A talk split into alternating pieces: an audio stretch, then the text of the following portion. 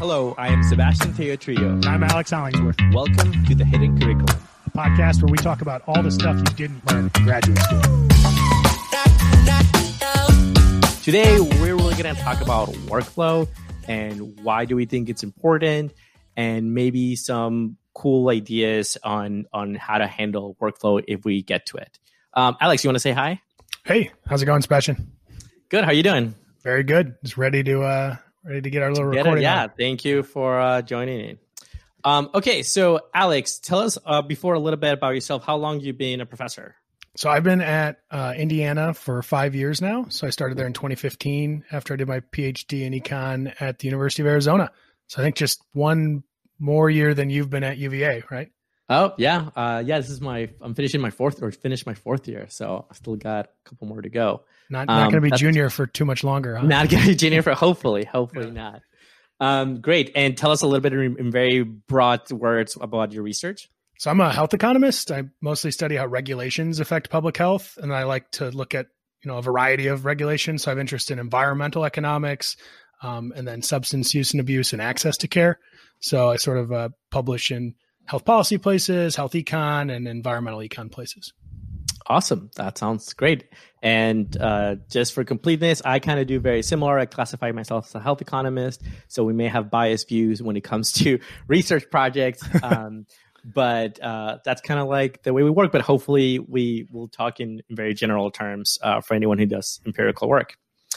Great. So today we'll talk about workflow. Um, do you want to walk us through what you think a definition of workflow is? Oh, that's a tough one off the bat. So um, I can tell you, I, I guess what I want workflow to do is to be thoughtful and partially automated way of sort of making my brain do less work. Mm, So even though probably workflow is better defined as like a method or a theory or something, but like what I want out of a good workflow is a good system and set of tools to protect me from myself. Right. And so it just create a lot less frictions to just get and done, do the work rather than like, you know, make a lot of like uh, constraints to get the work done. Yeah, Um, and and not just like in the way of doing work, but making sure what you're doing is correct. So like my sort of default status is to like slowly decay into like dishevelment and chaos. And like workflow is a protection against that, right? Right. Right. Oh, that's a really neat way to put it. I like that. Um, cool. And why do you think it's important? So it's important for a variety of reasons, but I'll try to like start with this uh, little example. Um, so there's this book that I like called The Power of Habit um, by Charles Duhigg, and actually like a whole section of the book is about uh, O'Neill School's namesake, uh, the No way. Wow. Yeah, yeah. Paul H. O'Neill, who went and he was, I think, like the CEO of Alcoa for a while, some aluminum company. Hmm. Um, but a thing in the book, there's lots of concepts, is this idea of like a keystone habit. Um, Mhm. and I think like workflow can be a keystone habit. So Hmm. if you've like sort of entertained this for a minute, um, so I think like a good keystone habit is something that puts all other good types of habits into place. Uh, and then in this book, they talk about how it can lead to multiple positive outcomes and chain reactions. You know, sort of a bunch of these Mm. buzzwords. Mhm. But um, why I think workflow can help do that is I think if you can work in a reproducible manner that can like easily be shared with others, a lot of other good practices and habits and things like that are going to be formed for your whole research agenda. And for me, it's really important to try to do this because like if I didn't have to share with others, if I didn't have to like, uh, you know, if I didn't care about replicability, I think I would just have like 10,000 icons on my desktop right. and I wouldn't be able to ever do anything, and I wouldn't be sure if what I was doing was right. And right. so there's a whole lots of reasons why that matters. Um, now, having a really good, organized, systematic workflow might be like a nuclear option for some people, like what we're talking about. But I kind of Mhm. view this as like, you know, some people are like, "Oh, the whole 30 diet helped me lose weight." Well, Right. maybe the only thing that helped you lose weight was avoiding like beer and chips, but whole 30 like certainly got you there. And I think Right. being organized and systematic might be an extreme thing for some people, but it will certainly develop some of these other habits along the way as sort of a necessary um, component. Yeah, I I I feel that and and I like that. I think I definitely never started having an organized workflow. It was just a series of little habits that got built into the workflow that I have now, which may not be the workflow that I have like five years from now. So yeah, I think I see it as and and hopefully our listeners can see it as like, oh, I actually like that one particular practice. Maybe I'll adopt that. Um, but you don't have to adopt all these other things that we'll be talking about. Yeah, um, and I'm, I'm curious. Like when you were in grad school, I don't know what your like primary way of approaching doing work was, but mine was like do the one task I was assigned until it's done, then do the next one.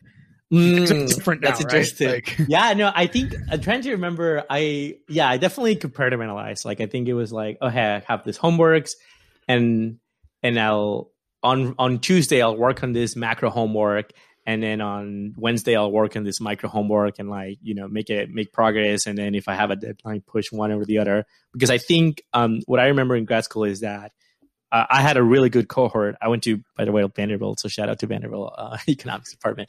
But um, I had a really good cohort my year, and so we we we liked working together, but we also like working independently. So it that in in itself was an environment that forced me to have the schedule of if I need to discuss answer with my peers by Tuesday night, then I need to have part of that homework done by Tuesday night, and so that created a, like a like almost like a structure to share that. Um, now, so some people that was a little bit stressful because it's like, oh my gosh, no, I don't, I can't do that, and I'm just gonna join do it on my own, which is totally fine. But going going um back to I think before grad school, what I one thing I remember doing, and I've seen actually some students do whenever I work with them is, especially when we start working with data, I would like a raw data file and then clean it, save it, and then erase the raw file right? and then ah. just like keep doing that. And then when I wanted to change something major, I had to start all over again. yeah. And maybe a lot of people are like, "Oh my gosh, that's so dumb." But that's like when I didn't know how to do things. I was like, "Oh, you know, it's just like Why do you ever need this again, right? Yeah. Yeah, exactly. Like throwing the trash out. Forward. Yeah. Yeah. and and I think that's a concept that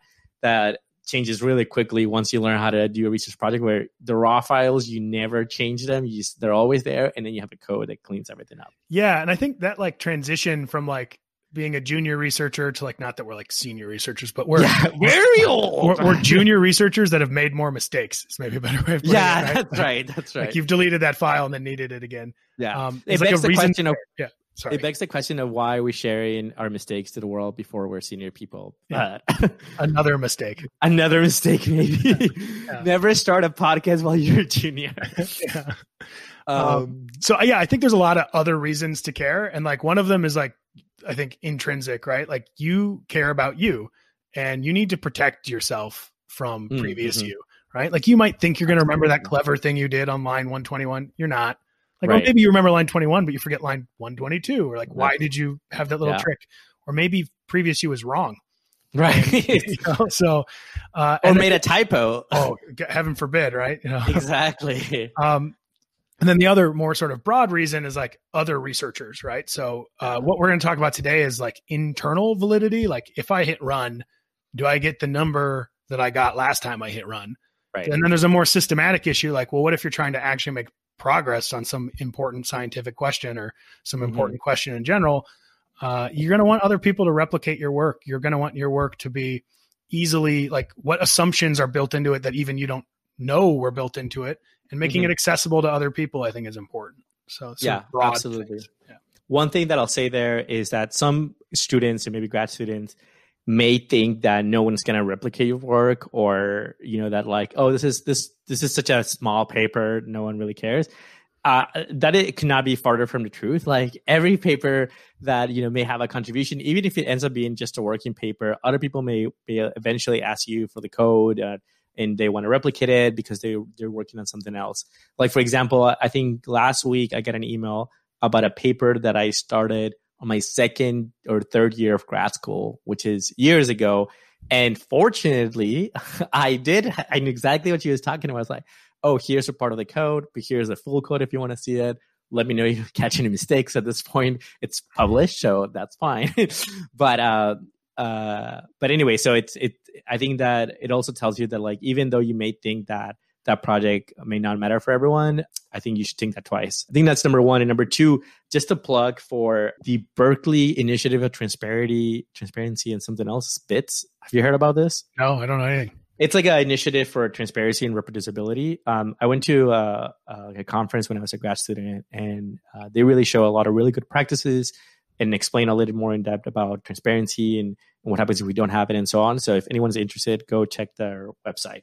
I'll Oh, put it cool. um, later in the link. Yeah. Yeah, and I think even if you're not concerned with someone, like let's say no one ever were to ask you for your code, right? Um, I'm sure people probably will eventually ask anyone for their code for a paper, but just getting the habit of posting your code online Mm, forces you to post it online in the future. yeah. And I think this creates all sorts of nice sort of uh consist like the, it creates the type of behavior that you want researchers to engage in. It's like if I know that I'm going to post my code online because I posted every other Mm. paper's code online, It would be gonna really fishy if you don't it did in the be next fishy time. if I didn't. And so that was that's one of my Right. co-authors, Ivan Rudik, said that. I'm like, oh, that's so smart. Like that's that's a that's a good idea. But it reduces your temptation to do all sorts of bad things that might otherwise be there, right? Right. Like P, to p hack or specification hunt.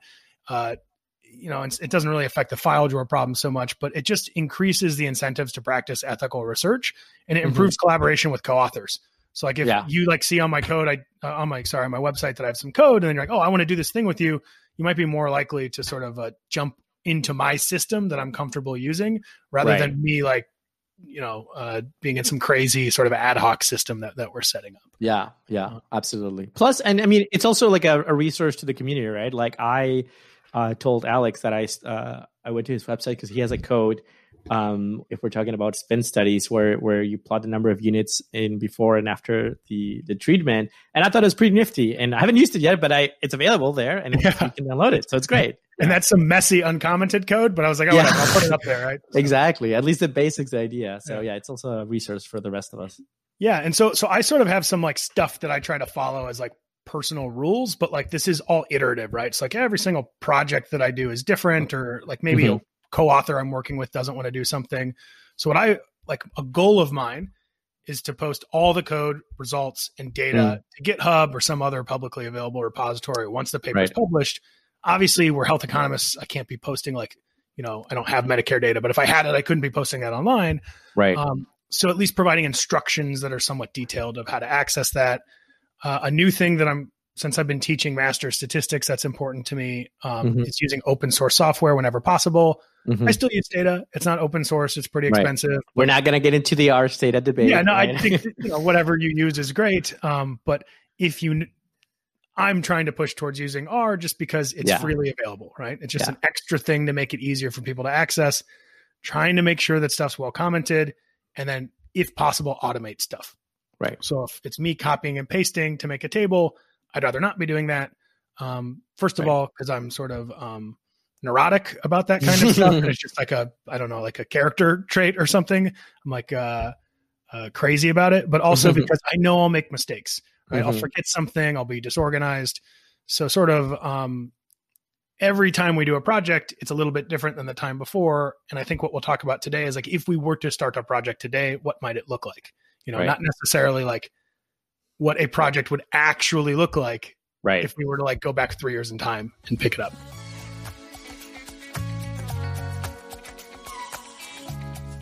So we talked about why it's important to have a workflow and what are really good reasons. So now let's talk a little bit about the nitty gritty of, of how how to think that. What, what can you tell So us? I think about if you just that? What do we try to be better every time you do a project than you were the time before, you'll sort of iterate towards success eventually. And there's not like some Mhm. correct thing that we should be doing. So I think that's like the number Mhm. one thing to think about. It's Mhm. not like like certainly if you go look at my code or your code, we are not you know a city on a hill of like wonderful workflow. We're just like two people trying to do it. Right. Um, so like if all, even all you do is just use scripts instead of running everything in the command line window, you're you're getting there, right? You're, you're Mhm. pushing in that direction. Right. Yeah. Um, but then maybe the next time you make all of your tables from Stata directly, and maybe the time after that you Right. post code online, but maybe just like part of it or something. You know, you can just sort of push towards the stuff. Incremental. yeah, exactly, incremental. Yeah. Like I think a big problem, like particularly when people want to start doing version control.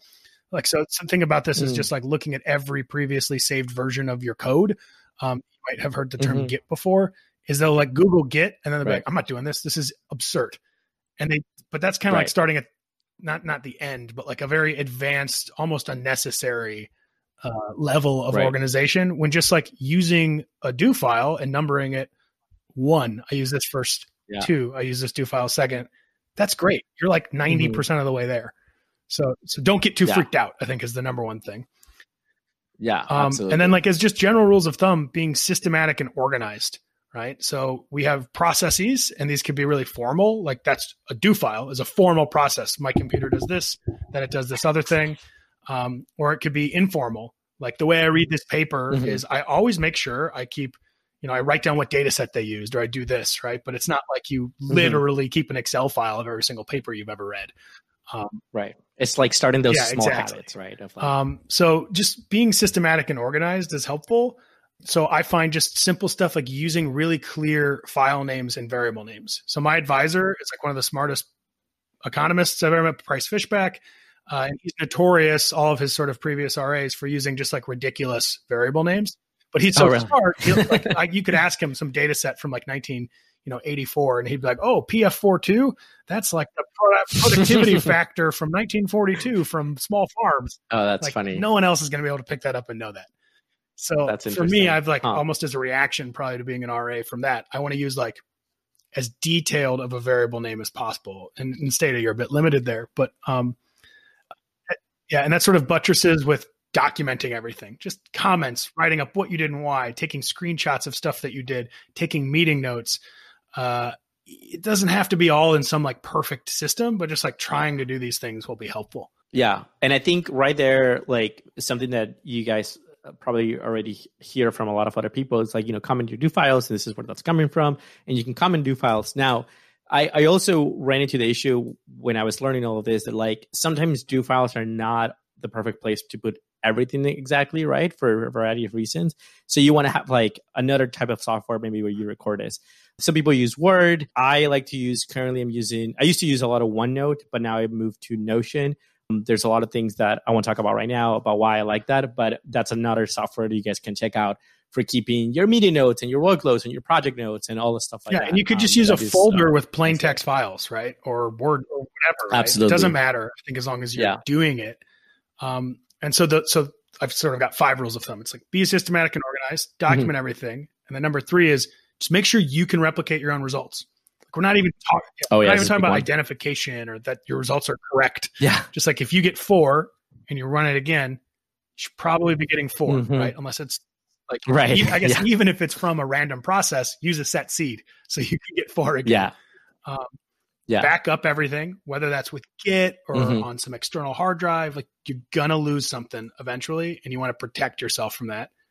And then right do you count drop, Dropbox yeah, here on this? For sure, right? Um, okay. um, if you pay for, I don't know how it works, but I think if you pay for Pro, you get like some amount of old file access to Dropbox, like in case you were to delete it. Yeah, like version yeah. history. Um, mm-hmm. and it doesn't even need to be like complete yeah. version history. You're just like, think about this as like catastrophic health insurance, right? Like you right. be protected from cancer in case everything gets deleted. Yeah, that's um, right. And then mm-hmm. And this is, by yeah, the way, no, sorry, just interrupt, but this is a, another really good reason of why to put all your code online. Because at the end of the day, if you're able to re-download the data, but then you have all your codes and they always there in online different places, then you can get all your basically work and analysis redone. Um, yeah, exactly. And it might so. take forever if you're like processing something that takes like 15 days, but like, hey, at least you're only 15 days away from having it instead of like, you know, could never get it again. Um, right. And then the last thing is something that I've I did as a grad student for sure. I still did. I do as a co-author occasionally, even though I tell myself not to. Is as a general rule of workflow thumb, don't keep disparate, separate, secret versions of code and data. And what I mean by this is like, mm. if you're like, oh, I'm working on this thing, but I'm like embarrassed for my co-author to see it, so I have it on my like desktop, and it's like Sebastian's working file or something, and then okay. you go to your other computer and it's not synced on there so it's not on your desktop, and then you start mm. like another version. Pretty soon, you could end up with like mm. two or three weird files that like you're not necessarily mm. uh, they're not integrated into your workflow. I'm not saying mm. share everything with your co-author, but if you're going to have like right. a Sebastian sandbox file, have that be in some place that is trackable across time. Yeah. And what grad students will often do, and I definitely did, was all have like what I think is my analysis that I want to run. Mm, mm. And then when I'm ready to finally share it with my advisor, I'll run it. But then in my code, I'll accidentally be linking back to the secret thing that only I have access to. Oh, I see. And then I'll have like I'll have like integrated all of these like weird dependencies right. that are not obvious to someone else, right. and then it's not really replicable. It might be right. replicable for you on your computer because you have access to those various spots. So, mm-hmm. anyways, just trying to like work with your future self, right? Be Mhm. time consistent is another way of saying some of these Yeah. things. Uh, one thing I do to think about that is I always think about future Sebastian. What if future Sebastian would and would not have wanted? Yeah. And I, it turns out that future Sebastian has like very little memory. So I like literally have to write down why I did what I did and where, where was the suspicions and what are all the branches that I think about escaping after I finish that analysis, um, to keep those ideas. So yeah, think about your future self a lot and care about your future self. Yeah, and then think also current self matters too, right? Like time, like opportunity cost is real. We're Yeah. economists, so you want to like reduce the cost of doing these types of things. Mhm. It's like it's one thing to like say all this and be like, oh, you should like you should do this and this and this, but that's like expensive in terms of time and thought to get all this set up. So like some of those things you were bringing up earlier are really useful ways of keeping notes in a way that just reduces the cost of being systematic. right. Um, sort of using uh, effective means of communication that are consistent. So that's why people like Slack so much. I don't use Slack, but people love it because like Right. all your comments, like if I want to scroll back and see what like you thought about table two, Mm. Oh, that's why people that, use right? Slack. I was wondering why people use I, I don't actually use Slack, so maybe like, Okay. maybe, maybe it like d- deletes after like 60 messages, but that's right. Why, Okay. I think we use Slack. Um, I use like I'm currently on a project um, and we're using uh, GitHub to do all of our communication. yeah. Okay. in, in like an issue chat. And I love that for that Oh. exact reason that I can sort of like I didn't realize you can chat on GitHub. I don't know if it's intended for that. It's like Okay. uh, we have an issue that has sort of become a de facto chat where Okay. we'll like pop in like, oh, look at this new result or this, and we'll all communicate through that. Huh. Um, Interesting. It works pretty well. That's awesome. Um, and then like making sure that you your processes work cross platform and Right. um, you know all of these different things can reduce the cost of being systematic but like i think what matters at the end of the day is like a tool doesn't matter Mhm. right? it doesn't matter if you're stata or r Right. or high tech or low tech all that matters is buy-in to sort of the idea um, that you're going to try to have as your keystone habit working in a reproducible manner that can be easily shared with other people Mhm. right and Mhm. in that a thoughtful partially automated workflow is going to be essential Yeah. I think just- whatever that is, right? Um, if you have a typewriter and you're using old school punch cards uh, to run your analyses, you could implement all of these sort of concepts pretty easily. right. Right. No, that makes sense. That's fair. And and you're right. Like the tools part are just things that maybe decre- there's a feature that decreases the you know the cost of doing something, but at the end of the day, if you don't even care about doing that something, then that's there. You're not even gonna get there, right? Yeah, and like Yeah. I think you're pretty much like me here, where you could spend like five days looking up the right task manager oh, system. Oh, absolutely. We love that kind of stuff. yeah. like for is that really helpful? Like, Right. no, right? But of course, I definitely. if it gives you dopamine, it is. fair, fair enough. Right? Like, that's like Yeah. a different form of consumption. right, right. exactly. No, absolutely. Yeah. Um, cool. So buying matters, um, and we get that. And then I think the second point here seems is communication matters. Oh yes, yeah, absolutely, right. Like if you're not talking to future you or other collaborators, col- col- that's a new word, um, collaborators. Um, you know, it also doesn't matter if you are doing all of these things if you're not communicating with one another and on the same page, right? Right. If like if you're really organized and I go in and like delete all your files and we're not using version control, well, that Right. stinks, right? Right. So So, and then what? Like, let's talk a little bit about that. So, how do you deal with w- when co-authors walk into your system and they don't keep it as good and clean as you think they should? Because I've had issues with that. So you should probably ask my co-authors about how they deal with me not keeping things as clean as they should be. But um, I, to this point, I'm still trying to figure out even what my system, quote Mm. unquote, is. Like I don't Okay. really know. But um, okay, I have one example where there were two people I worked with that just, I don't think they had any interest in using like Git or anything like that, which Yeah. is totally fine. Yeah. So every now and then, I would just take all of our code and I would upload it to GitHub. okay. So And you just do it. they would send me do files and stuff and like i don't even know if they knew that that was happening and i was Right. happy with that Right. and that worked for us our workflow was great Um, right. like i was never upset about it i've yet to be in a situation where i've been working with someone we agreed on a set of things and then they like literally are deleting files and stuff. Like I'm probably right. more likely to be the guilty party, not oh, following oh, interesting. Our, interesting. our practices, even if they're my like goals. So what, yeah. what did you do in your situation? So I mean, I didn't do anything. I think what what ends up happening is at this point, uh, I think for for a while, a lot of some of the projects that I did, I always work with like senior people, and so I was in a very like junior mentality of like follow the senior, everything that the senior mm-hmm. president says is true. Um, I think I've evolved from that a little bit, but uh, and so it, it's so it, it, started to become a little bit disorganized. And I think what I ended up doing is once we hit a nice resting point for the project, um, whether that's like we have a finished draft or or something like that, or finished analysis, then I would go and do the cleanup. Um, and and try to like organize our folders and be like, okay, this is where our presentations are, which is this is where our do files is, clean up some of the do files. So I would just basically do the cleanup because I think I I realized that because I wanted to maintain it, but I but if if for some reason I didn't want to impose that cost of maintenance on my co-authors, and so I was just like, okay, well I'll do this. It would be nice, you know, if if we keep the same format. But I think I also would say that like the way I currently schedule do do organize things, I, I try to I try to I like I do try to think about it in a very like if a person walks into my system, how easy it is for them to adopt, and I try to make it as easy as possible. So I I would say that like very few times I actually had to run into this. Um, and the one time I did, I just had to do the cleanup. So I don't, I don't necessarily have a good answer other than like, but I think it's kind of like what you did, I guess, which is like, well, I did the GitHub part, right? Of yeah. Things. So yeah. And like, I don't know, I have this point for like when we are going to talk about our actual folder organization, but like, mm-hmm. and maybe it's not true for you, but it's certainly true for me.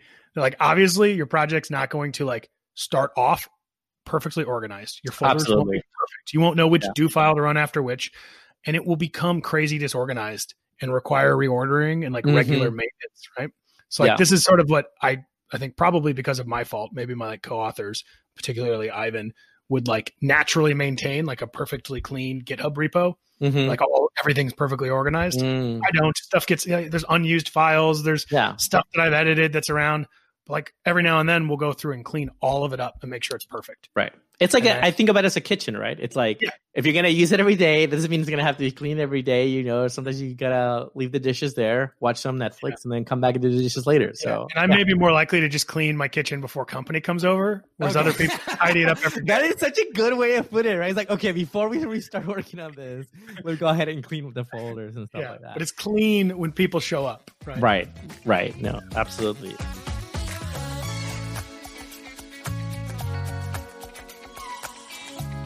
Great. Awesome. Well, thank you so much for having us. If you have any questions, please send us an email. Our emails are both available online. Um, and if you have any other ideas or topics that we should talk about, or people do you want to see in the podcast, uh, let us know. But this was Alex and Sebastian. Thank you for having us. Thank you much.